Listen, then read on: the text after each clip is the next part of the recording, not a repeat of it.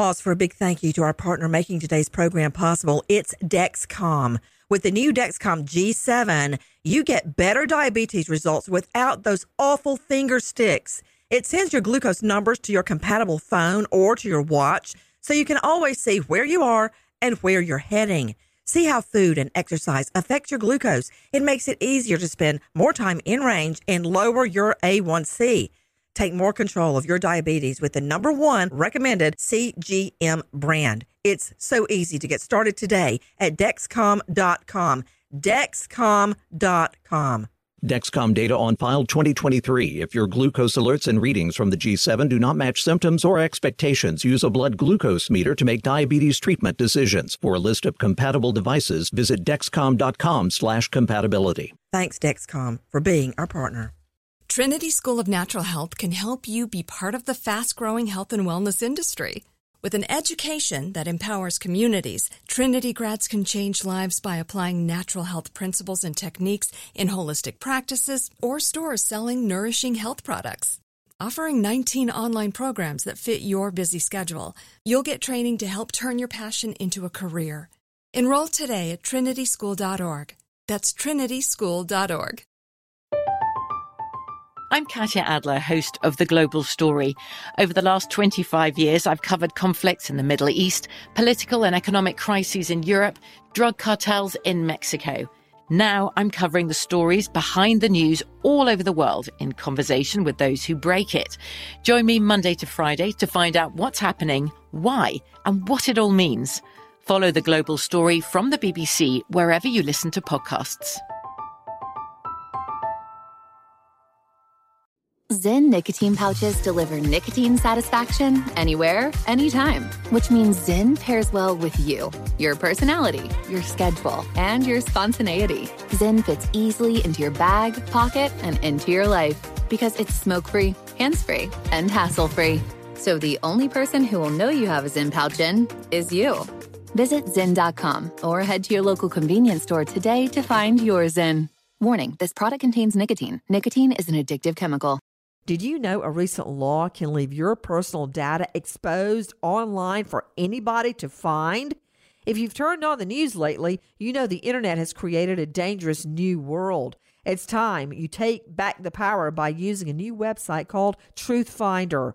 Have you been issued a speeding ticket? Received a lien from the IRS? Did you forget about an embarrassing social media profile? That info may already be online. Truth Finder can help you find it. Truthfinder searches millions of public records, assembling the data together in one report. Members get unlimited searches, so you can also look up those close to you and make sure they're not hiding something. Visit truthfinder.com slash Nancy. Enter your own name. Get started.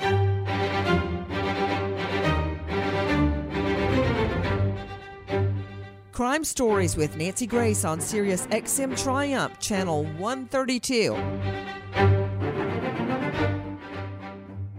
A man possibly linked to the murders of 130 women, and so ironically called the dating game killer. I'm Nancy Grace. This is Crime Stories. Thank you for being with us. Why is he called the dating game killer? Listen. From Hollywood, the dating capital of the world, it's the dating game. Here's the star of our show, your host, Jim Lyons. Hey! Thank you. Thank you very much. Thank you. Thank you. And welcome to the dating game. And we'll get right underway. It's time to meet our first three eligible bachelors for game number one. And here they are.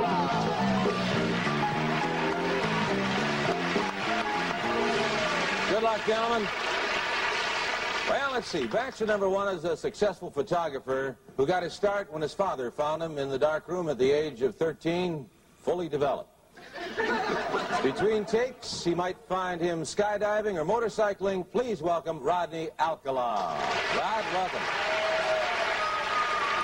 And it's time to meet our young lady for game number one, and here she is.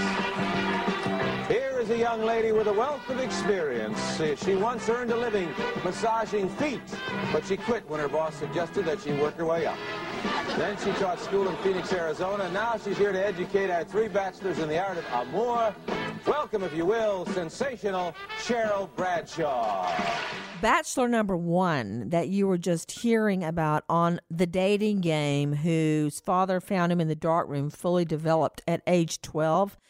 Wow, how ironic. That very same bachelor number one, Rodney Alcala, is now suspected in the murders of 130 women. And I'll tell you why suspected, not yet proven. John Lemley with me, Crime Stories investigative reporter, along with LA psychoanalyst Dr. Bethany Marshall, forensics expert Joseph Scott Morgan, joining me, professor of forensics at Jacksonville State University, and renowned criminal profiler Pat Brown. First to you, John Lemley. Let's start with what we know. Who is Rodney Alcala? I know now why he's called the dating game killer because he was bachelor number one and was actually selected by the bachelorette. She picked him, and I'd like to point out wisely, she later backed out of the first date because she thought he was creepy. She knew something a lot of people didn't pick up on. This guy is creepy, but beyond anything she could imagine.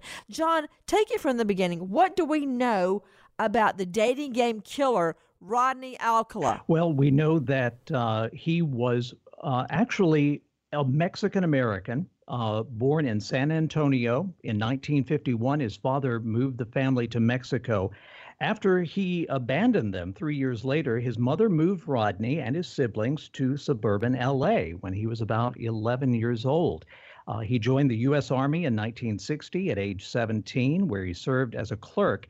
And in 1964, after what was described as a nervous breakdown, a term that uh, people use for pretty much any mental disorder back in the day, uh, during this time, he went AWOL and hitchhiked from Fort Bragg in North Carolina to his mother's house.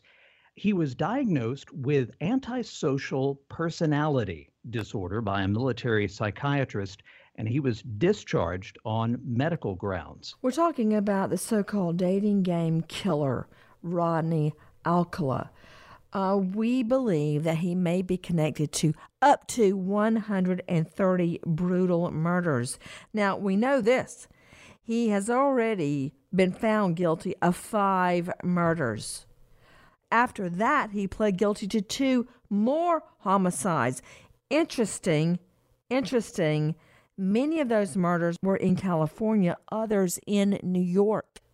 This guy has murdered women all across the country. So we know for sure of those seven. Prosecutors say that Alcala, quote, toyed with his victims, strangling them until they lost consciousness, wait until they revive, then rape them and kill them. That is what we know. This is where the 130 number comes from. He was a photographer, as you heard on the dating game. He had compiled a collection of over 1,000 photographs of women and teens, many of them in explicit poses, many of them in clearly a helpless position. Then many of them have disappeared. That's how he's being connected to so many women. So, John Lemley, we know what you've told us about his early life. What more can you tell us? I know it all started in LA when a motorist called police after watching Alcala lure an eight year old girl into his Hollywood apartment. When police break in, they find the girl in a pool of blood. They assume that she's dead. She starts gurgling, she's alive. What can you tell me about an eight year old girl named Tali Shapiro? So in LA, this eight year old girl named Tali Shapiro is walking to school. Uh, along her path this morning, as uh, as she was walking to school, a witness sees someone driving a beige color beige colored car and following Tali, just right behind her. This same witness sees Tali get into the car and thinks the whole scene looks very suspicious. Uh, this Good Samaritan actually follows the car, then calls police with the location where Tali and the driver get out. It's an LA detective that drives to the location, knocks on the door. A man answers the door but says that he's been in the shower and needs to get dressed. The cop tells him, okay, you have 10 seconds. When the time's up and the man doesn't return to the door, the detective kicks in the door. What he sees immediately is something no one could ever shake. There on the kitchen floor is the body of this young girl. Uh, she and the floor, uh, all the way around her, are covered in blood. It really seems, uh, the officer says, like too much blood for such a small body. Over to the side, a pair of little white Mary Jane style shoes and white socks.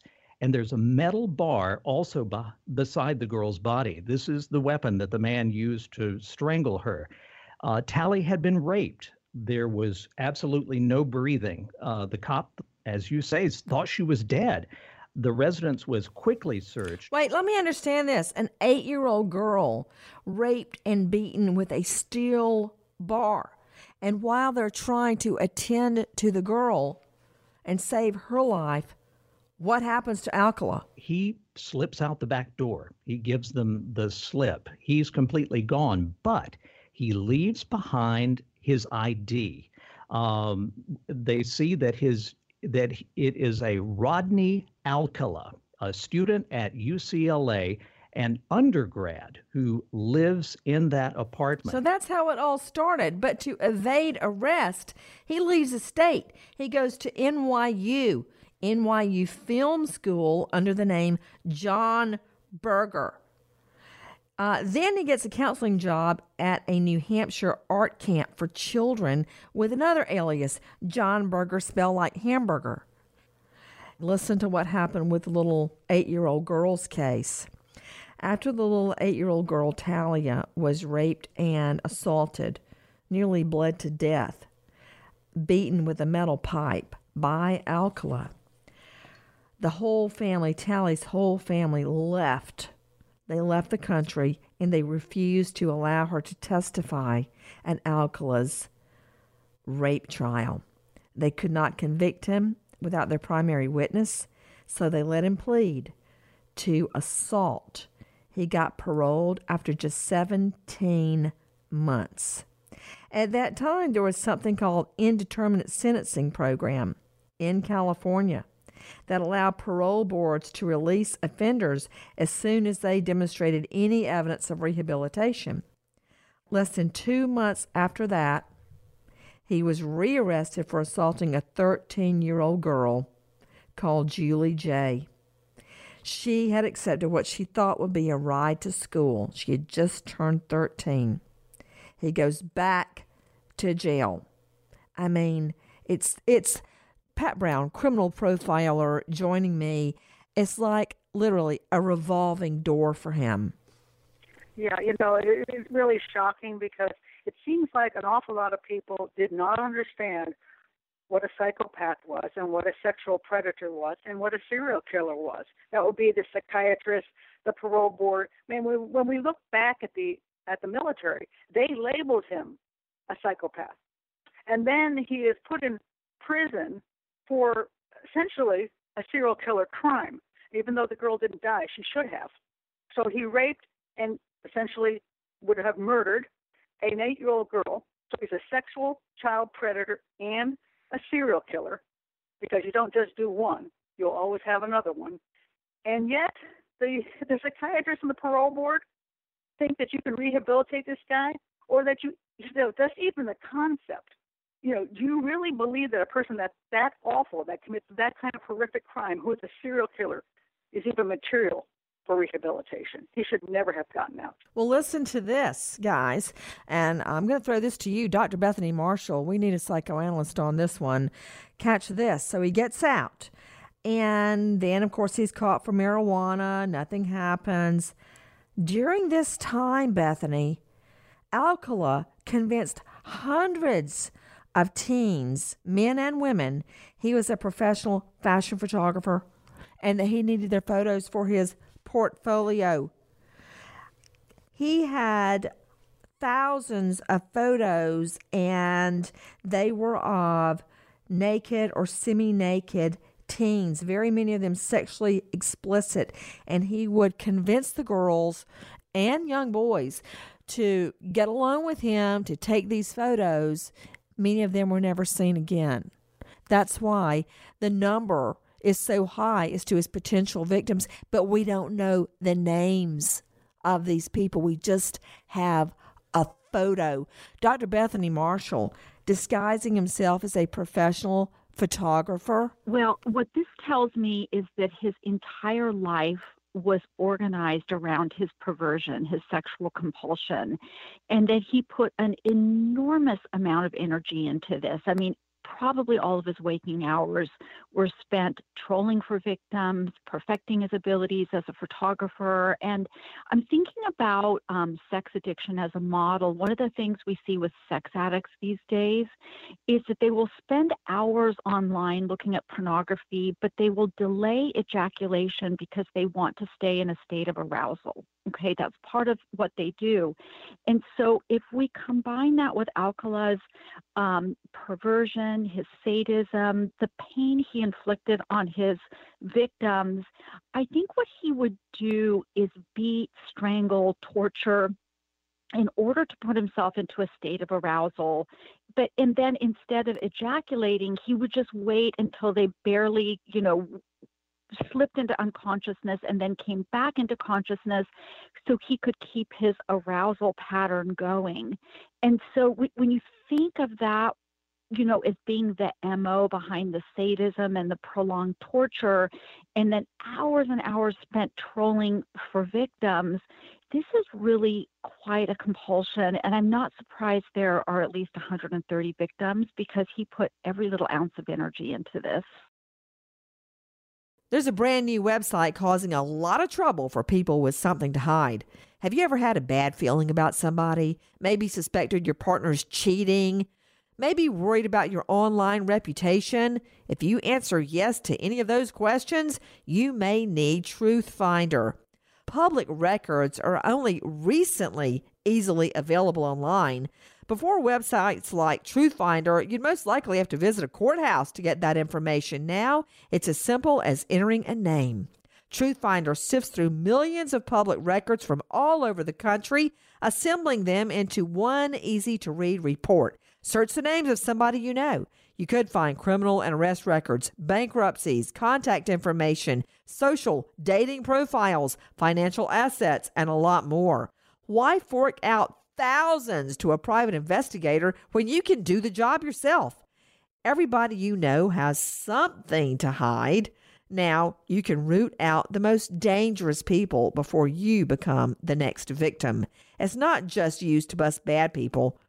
Truthfinder helps Americans reunite with friends, family, even people who served with them in the military. It's never been so easy to find the truth. Go to truthfinder.com slash Nancy and enter any name to get started.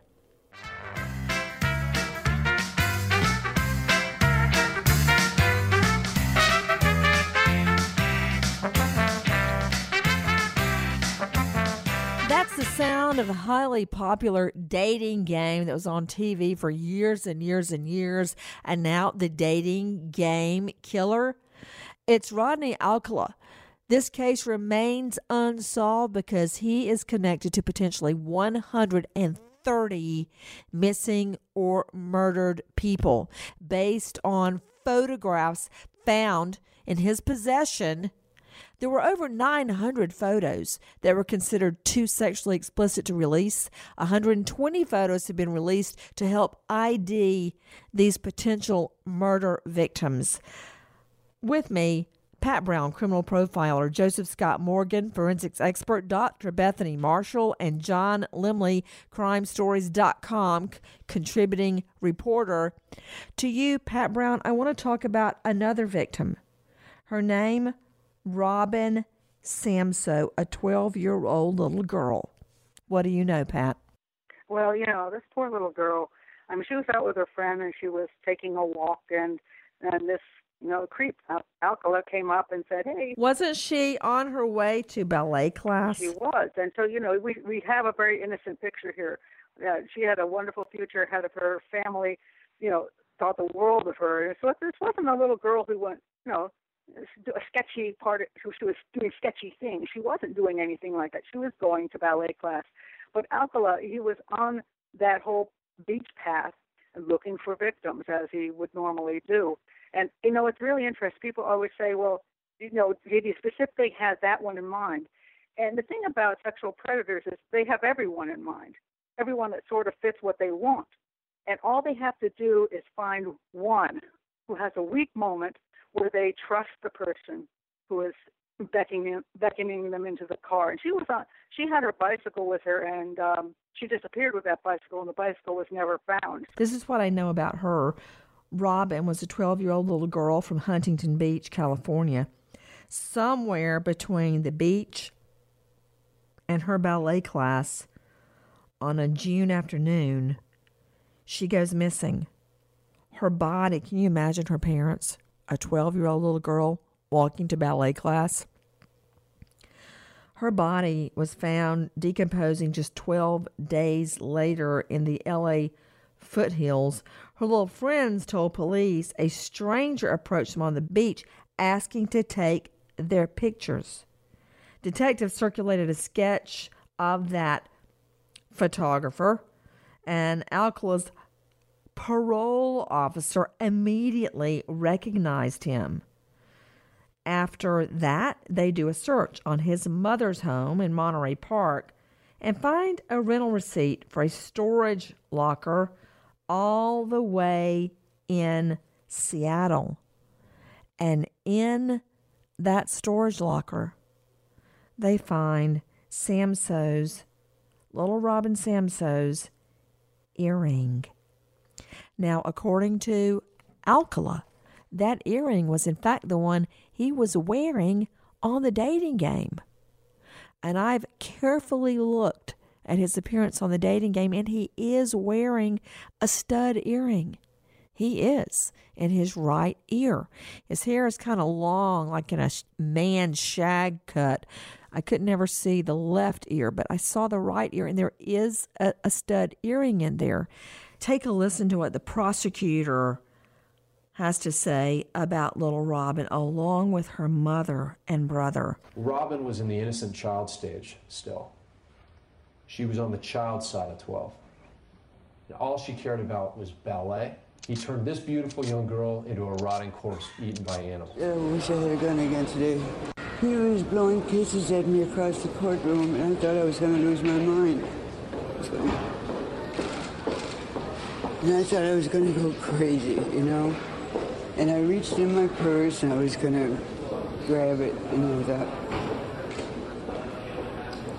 I can't do this. You see the gleam in his eye. You could see his eyebrows move. You can he he's enjoying this again. I still look like little blonde girls when they walk past me to see it.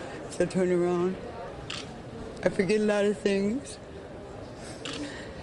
Except the most important thing I can't forget, and that's her and how she died. That was the prosecutor on Robin's case, her mother and her brother, as they watched him in court, to Joseph Scott Morgan, forensics expert and professor of forensics.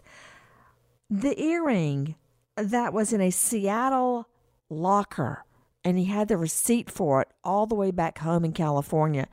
That tells me that he was doing business in Seattle. And not only that, Scott Morgan um, elsewhere, we find another pair of earrings in his Seattle storage locker that matched Lamb, another victim's DNA. What's with the earrings? They're, you know, they're trophies. They're things that he holds on to so that he can remember.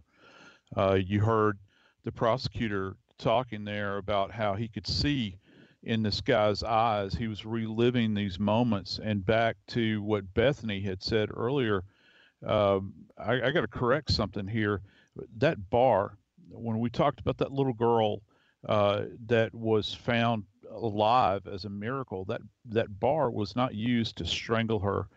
That he was compressing that on her neck, Nancy, down to the point where she would almost pass out, and then release it. Uh, this guy is a sadist. He tortures people, and then he wants to go back and relive it and the fact that he would stick that earring in his ear and then appear on national television is almost like him in that visceral moment reliving all of these events and the horror that's attached to each and every one of them. Back to Charlotte Lamb, who was another one of the dating game killer's victims to Pat Brown, criminal profiler. That's two sets of earrings in that Seattle storage locker matching up to victims. Why do serial killers keep mementos? Well, you know, it's interesting that actually most serial killers don't keep mementos, they don't bother. But there are those few, especially the sadistic types, who, as everybody has been pointing out, like to prolong the thrill. They don't just jump out of the bushes, nail somebody over the head, rape them in five minutes, and and run away, and that's they're done. These are the people that pay attention to every detail while they're doing it. They prolong the event as long as possible, and then they relive the event as many times as possible. And so keeping those souvenirs, they can keep going back just like we go back to a photo album or keep memories of our children. You know, uh, a doll that they had, so that we can look at it again and remember those wonderful times. For him, that's everything to him. That's his hobby. That's his that's his whole life. You know, it, it, it, to us, it's like hard to imagine how sick that is, but it's actually very similar to what we regular folks do with our mementos. Only what's attached to his memento are horrific crimes. To Dr. Bethany Marshall, LA psychoanalyst, Dr. Bethany, I don't understand how inflicting pain on someone else gives you pleasure. What what is that phenomena? So, to put it simply, on magnetic magnetic resonance imaging tests, what we see with sociopaths is that the part of the brain that's responsible for arousal is underactive. So they're very uh, prone to bored, boredom, feeling empty, feeling isolated. They cannot experience excitement just by, like, say, watching a parade or a football game or holding someone's hand the inner emptiness actually leads to thrill seeking in some of them in order to feel excited. And then for the most perverse of sociopaths, they use the infliction of pain to enhance their sexual arousal. So the pain centers and sexual arousal are really processed through the same neural nets. So that's why, you know, they don't just hide in the bushes and shoot somebody. That would be way too easy. They wouldn't get their sexual arousal that way. They actually want to be on top of the victim, strangling them, looking at the fear in the victim's eyes. That's really the MO. So you can tell a lot about a crime scene. Also, you see like the overkill, that there was the blood everywhere. You often don't even just see um, vaginal penetration, but you see anal penetration, anal anal mutilating, um, anything that the perpetrator can do to inflict pain actually enhances and then as we keep using the word prolongs the sexual arousal.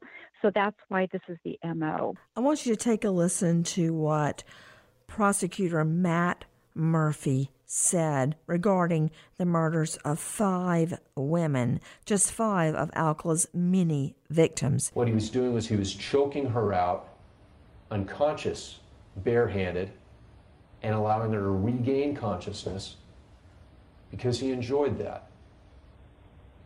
He gets off on the infliction of other of pain on other people. The conquest and the sneaking around and the rape and the killing and the torture and the sadistic infliction of pain, part of what he enjoys is getting away with it. We're talking about the so called dating game killer, Rodney Alcala. Right now, so many of his victims, we believe, are missing, have never been seen again. Nearly 200 photos taken from his photo library are now circulating in the hopes that these people can be identified and found. Um, another thing we know the extent of his crimes actually caused a task force to be formed by the LAPD and other agencies. They now are examining them as cold cases all across Southern California. But he's tied to so many jurisdictions. Joe Scott Morgan, I've got him in Seattle with the locker. I have him in New York with the murder of the the stewardess, the flight attendant, in New Hampshire where he was a camp counselor, all across California. And what about this? A, family member recognized a photo of his as being Christine Thornton, whose body was found in Wyoming. So, one of these photos that were released were identified by the victim's family. She had gone missing. They didn't know what happened to her. Her body was found in Wyoming. So, the 130 number is absolutely possible, Joseph Scott Morgan. Yeah, apparently this guy has spent a lot of time crisscrossing about, uh, you know, and I can think of one person that comes to mind that this really reminds me of. Uh, there's actually a couple, but primarily Bundy, uh, moving about the country and and and just assaulting people violently, killing them, uh, and it's might be a similar pattern to that. Um, and you know they'll these guys you never know if they're telling the truth or not i've been involved in several serial homicide investigations over the course of my career and you never know uh, if they're lying or not. Uh, Ottis Toole uh, comes to mind. He he visited. Uh, he, they brought him down to New Orleans when I was working down there, and he said that he was responsible for all of these cases um, that we had uh, just to get out of jail. So you don't know what's fact and what's fiction with these guys, but I do know this. Um, he has visited multiple jurisdictions, so I hope that in retrospect that the police that are finding these bodies they have handled this evidence very very carefully nancy because you never know scientifically what's going to be a connection back particularly as it applies to DNA. Right now, there are victims, I guarantee you, out there that have not been discovered yet. Take a listen to some of the known victims' families. Rodney, I hope you don't sleep at night. I hope you have dreams of us coming after you. Because if there is a heaven and a justice, that's what I'm going to do when I die, is haunt your dreams. And I hope and believe that he will, that he will rot in hell. I just pray that I live long enough to watch him be executed. And actually, I think lethal injection is far too humane for anyone like him.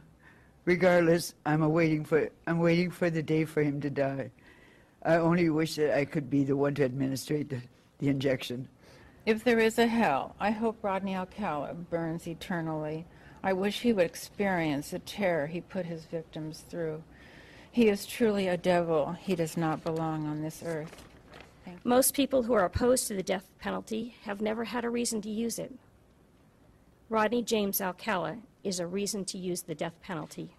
My sister died curled in a ball, beaten, breast brutally bitten, raped, head bashed in with a rock, strangled, savagely sodomized, with a, while a few of her fingers touched her privates, bleeding from her anus, and a few drops of blood dripping onto her hand. There's murder, there's rape, there's murder and rape, and there's the unequivocal carnage of a Rodney Cale-style murder and rape. Mr. Alcala, I suspect it's a blessing that your mother is not here today to witness this. I feel sure she died with a broken heart.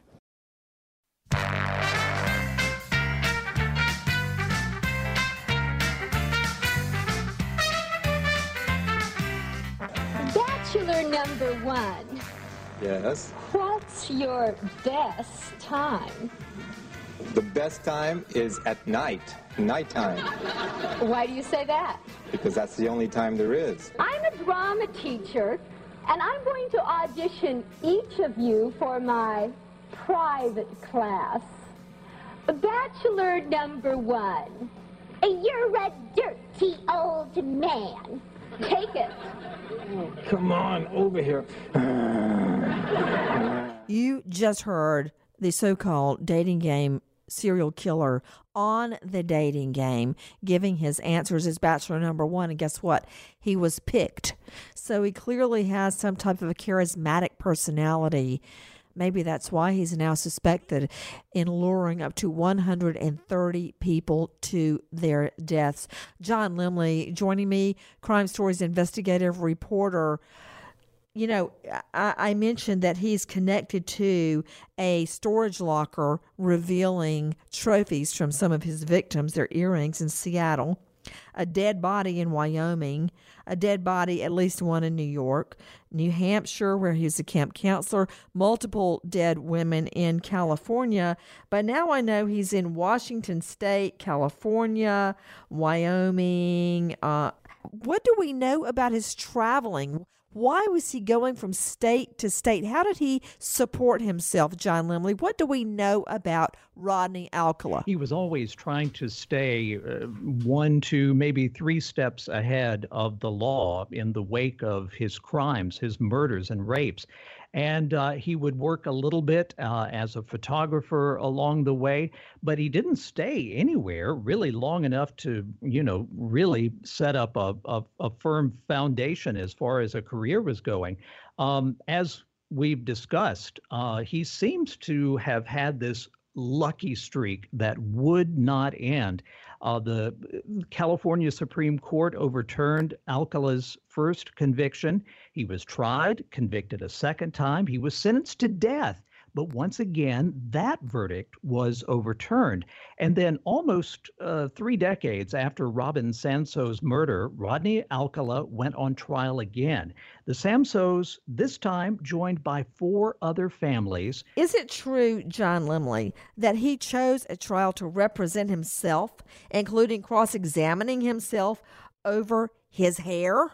Uh, this uh, complicated legal uh, the legal challenge for prosecutors greatly that he chose to serve as his own attorney, uh, even though he stands accused of five vicious murders, as Alcala addressed the court.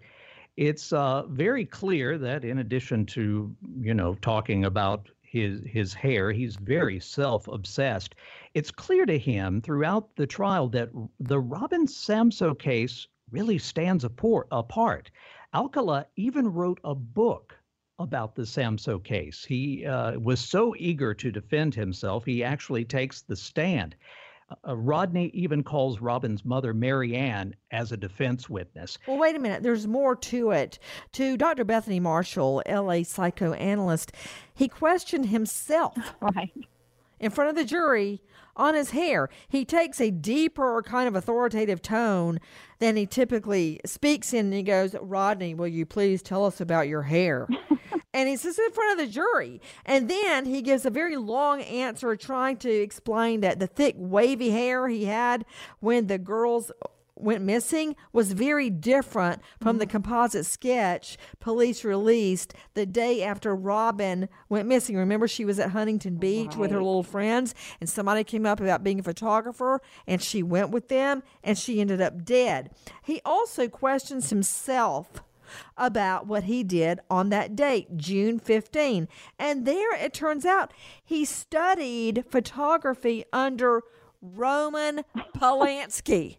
Now that's that that's quite the connection, Dr. Bethany. Oh, Nancy, there's so much to say about this, but I will be brief. Um, do you remember when you covered BTK killer, blind torture mm-hmm. kill? Mm-hmm. He did the same mm-hmm. exact thing.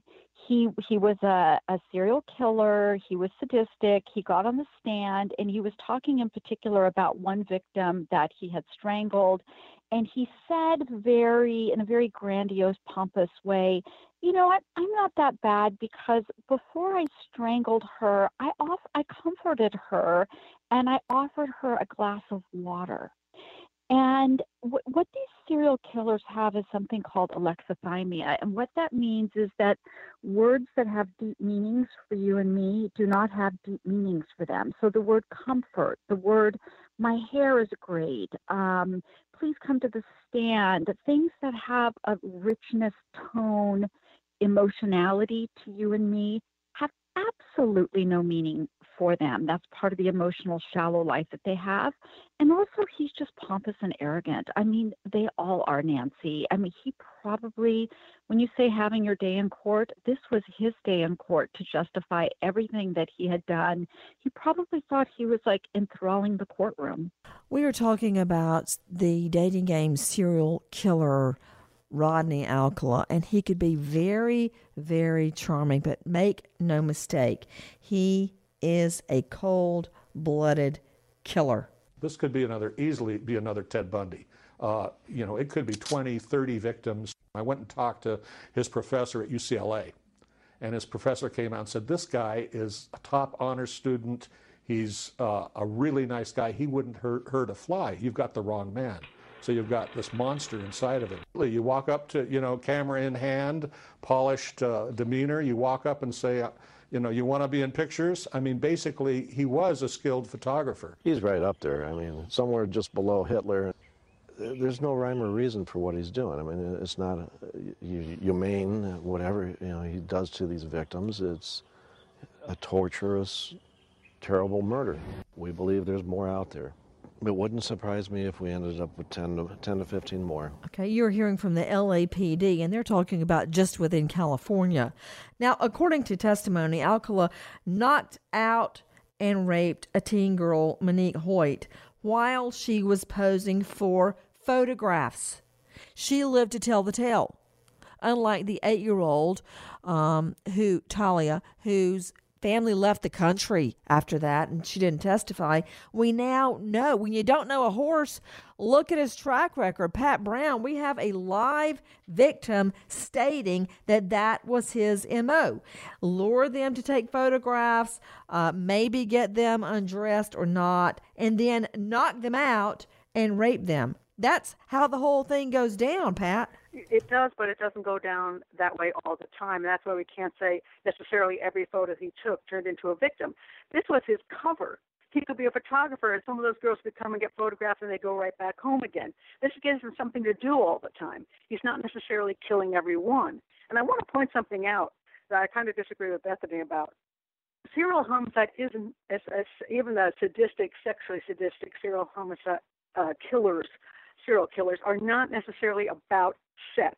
This is not their their motive is not to get good sex or to get better sex or to prolong sex. It's about power and control. This is using sex and torturing somebody sadistically is the biggest thrill for power and control they can think of. And this is why once they get arrested, that they often will then extend that power and control into the courtroom and now they start torturing everybody in the courtroom. They start torturing the families. They start torturing the jury with all the other things, and they get this big thrill out of the power and control they get there. And Alcala even went on to write a book to get more of a thrill, and he's still out there. So he, you know, it's not about sex; it's about power and control in the worst way you can control other human beings. Response, Bethany. Well, Pat's making a very important distinction, and I'm glad she weighed in about that because it's not it, absolutely, it's not sex in the normal sense. You know, one of the descriptions we read uh, about sociopaths is that they relate to others on the basis of power rather than affection. So having power and control is really a dominating force. And another thing to look at is that power and sex are fused. You know, to have sex in a warm, loving way, they would be incapable of that. It's really a part of the act of power. And then you were talking about, you know, everyone was saying that he was so charming, including his USC professor. One of the other things we know is that they ha- always have a thin veneer of sophistication, like a superficial polish. And that sophistication breaks the minute they are challenged or disagreed with in any way. So some of these victims or possible victims may have been quite kind, sucked up to him, made him feel important, and that was just enough for that day. And then he let them go. Others might have resisted him, and then the power dynamic set in. So, you know, it's hard to know exactly how the crimes went down, but Pat's absolutely correct about the power dynamics. 100 victims of serial killer Rodney Alcala under investigation. More than 100 photos now released of young women and girls he may have murdered. Listen to this. Before Rodney Alcala, Just like the others, a beautiful young woman. Beautiful. After Rodney Alcala, she's a brutalized, ripped up corpse. He posed her dead body. You're hearing what is going on in a court of law. To Joseph Scott Morgan, professor of forensics, Joe Scott, explain to me if there, how there is any way we can connect him to some of these 100 pictures. Yeah, uh, you know, when you take a look at these images, uh, there so many of them are so innocent, some of them are so unsuspecting, um, and uh, that that's that's what has to be done. Uh, I think moving forward uh, if there is, I think that as hard as it is, I think that people that have missing uh, loved ones that are out there should be allowed to take a look at some of these photos to see if any of their loved ones are contained therein. Well, some of them we we don't even know who they are. Right, We can't show them to their family because we don't know who they are to find their family. Right. But they are available out there. And I think that if people are in fact missing, uh, missing loved ones from years back, they should be able to look through these photos and see if there is a matching, uh, uh, a matching image there. But then again, even if they do recognize uh, maybe a potential family member, will uh, this fellow even be willing to give them any information? Because as was stated uh, just a few moments ago, he loves power and control, and you know I, I think that they they play they play these dead bodies and these these broken hearts uh, like it's a card game to try to bluff people with, and that's what's so hollow about it. Um, you know, and I think that moving forward, you have to be able to, the connectivity is going to be based in uh, the mode in which individuals are killed, how they're disposed of, and also, even after all these years, is there any kind of fiber or DNA evidence left behind to connect these people to? Well, another thing to Dr. Bethany Marshall and also to Pat Brown, first to you, Bethany, he went on the run, that's true, to New York, but uh, under a false name, but he wasn't really hiding, which gives me a clue about his personality. That's when he had he enrolled in NYU Film School and went under the name John Burger. He was playing the role of a quote groovy film student, an amateur photographer, and he moved freely in the New York single clubs, which tells me there are victims there as well. And in the summer months, catch this, he worked at an all girls summer drama camp Oh. in New Hampshire. Oh, my stars. I mean, it's like a, a hunting ground for him. Well, his perversions drove all of his choices, didn't they? I mean, in the DSM, we have five perversions. We have exhibitionism, um, sadism, frotteurism, uh, rub, which is rubbing up against an unsuspecting person in public. We have voyeurism, and then we have pedophilia. And I bet he was just sort of a mix of all those perversions mixed in with sociopathy and being a serial killer. So, you know, you could take a look at every single move in his life and see that it was motivated by all these complex, you know, perversions and urges and impulses. Alcala under investigation now. 120 of Alcala's photos have been released to the public. You can see them on crimeonline.com. How many of Alcala's murder victims still remain out there, the cases unsolved? We don't know. But the investigation goes on. Nancy Grace, Crime Stories, signing off. Goodbye, friend.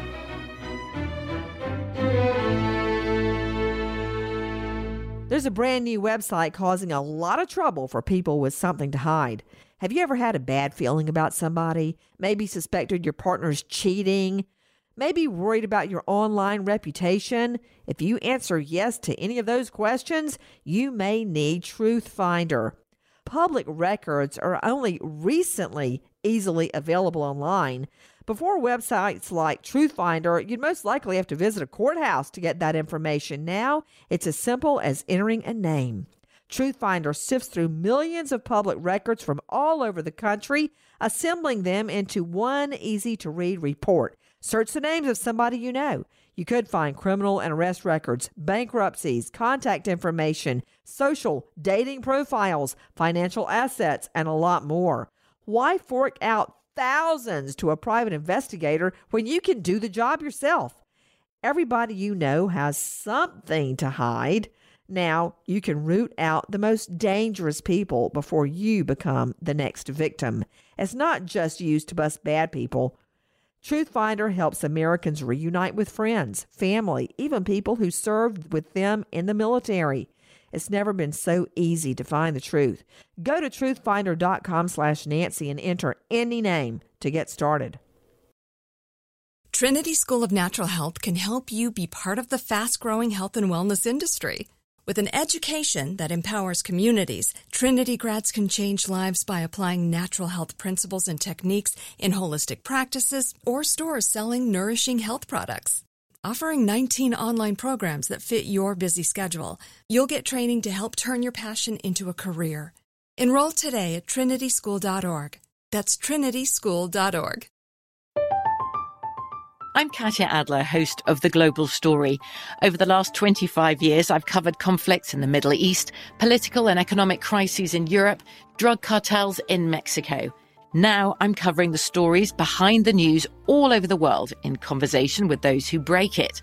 Join me Monday to Friday to find out what's happening, why, and what it all means. Follow The Global Story from the BBC wherever you listen to podcasts. The journey to a smoke free future can be a long and winding road, but if you're ready for a change, consider taking Zyn for a spin. Zyn nicotine pouches offer a fresh way to discover your nicotine satisfaction anywhere, anytime. No smoke, no spit, and no lingering odor. Get in gear with the Zyn 10 Challenge and enjoy 10 smoke free, spit free days for just $5.95. Order online and start your new journey today. Warning this product contains nicotine. Nicotine is an addictive chemical. Big thank you to our partner making today's crime stories possible. It's Leesa Mattress. Leesa's Sapira hybrid has been named Wirecutter's best hybrid mattress five years running. For a limited time, save up to $700 off select mattresses plus two free pillows. Go to leesa.com forward slash Nancy for an additional $50 off mattresses and select goods. That's L-E-E-S-A dot com forward slash Nancy. Thanks, Leesa Mattress, for being our partner.